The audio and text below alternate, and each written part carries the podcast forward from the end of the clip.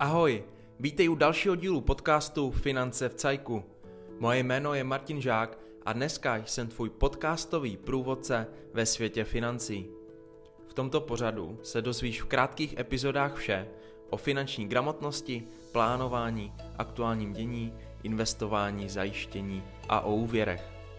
No, a úvod máme za sebou, tak jdeme na to.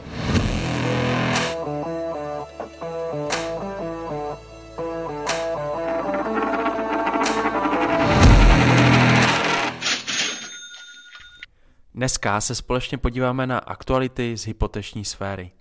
A podíváme se na ně proto, protože se na trhu aktuálně dějou zásadní změny, o kterých by každý, kdo úvěr má nebo o něm uvažuje, měl vědět.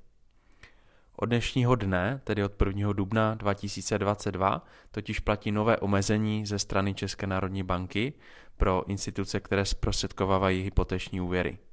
A zároveň včera Česká národní banka zvedla základní úrokovou sazbu, takzvanou repo sazbu. Když se podíváme na ty uh, změny, které platí od dneška, tak uh, nově musí banky a úvěrové společnosti nahlížet na klienty skrz přísnější metodiku.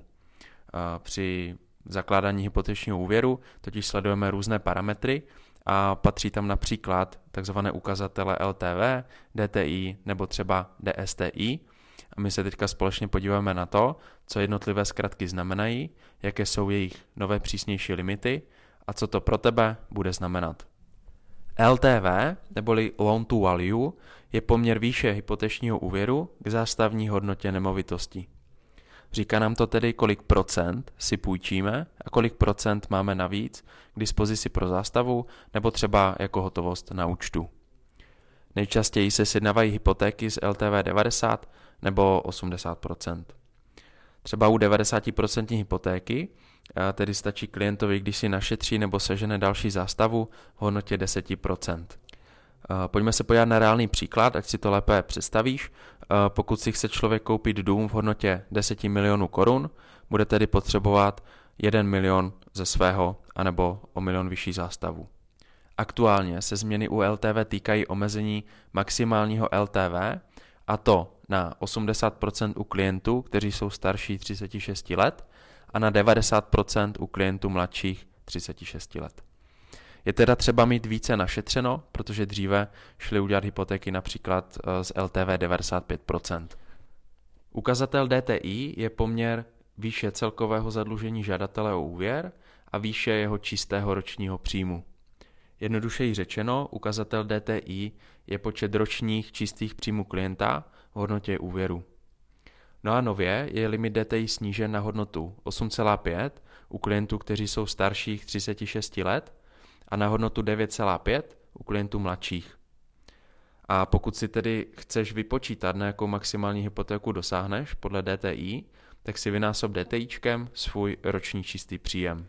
No a když se podíváme na poslední ukazatel, který jsem zmiňoval, tak je to DSTI, což je výše měsíční splátky dluhu vůči čistému měsíčnímu příjmu žadatele.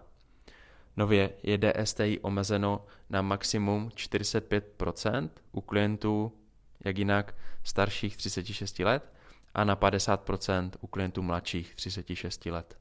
No a poslední informace, které se chci věnovat, tak je ze včerejška zvýšení úrokových sazeb Českou národní bankou.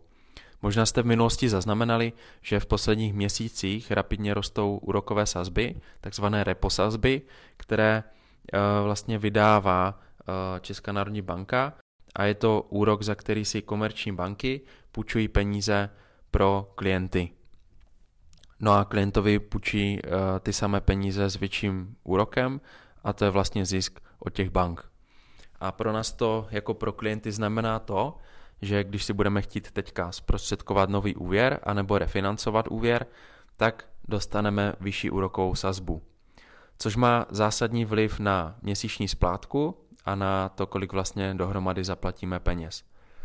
A když jsme si teďka vyjmenovali uh, různé ty ukazatele, tak uh, když si teďka budeme chtít sjednat úvěr, tak se nám může stát velmi uh, zásadní komplikace a to v tom, že prostě neprojdeme bonitně tím scoringem při uh, žádosti o úvěr. Protože když se nám kvůli vyššímu úroku uh, zvedne měsíční splátka, tak je možný, že neprojdem ukazatelem DSTI.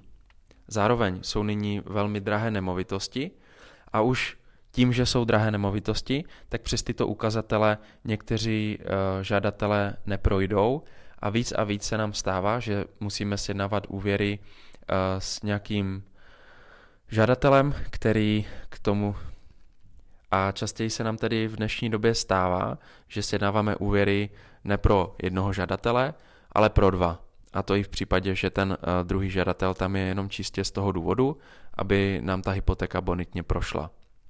Nejvíc tedy v dnešní době klienti bojují s tím, aby měli dostatečný uh, kapitál k tomu, aby si tu hypotéku vůbec mohli vzít.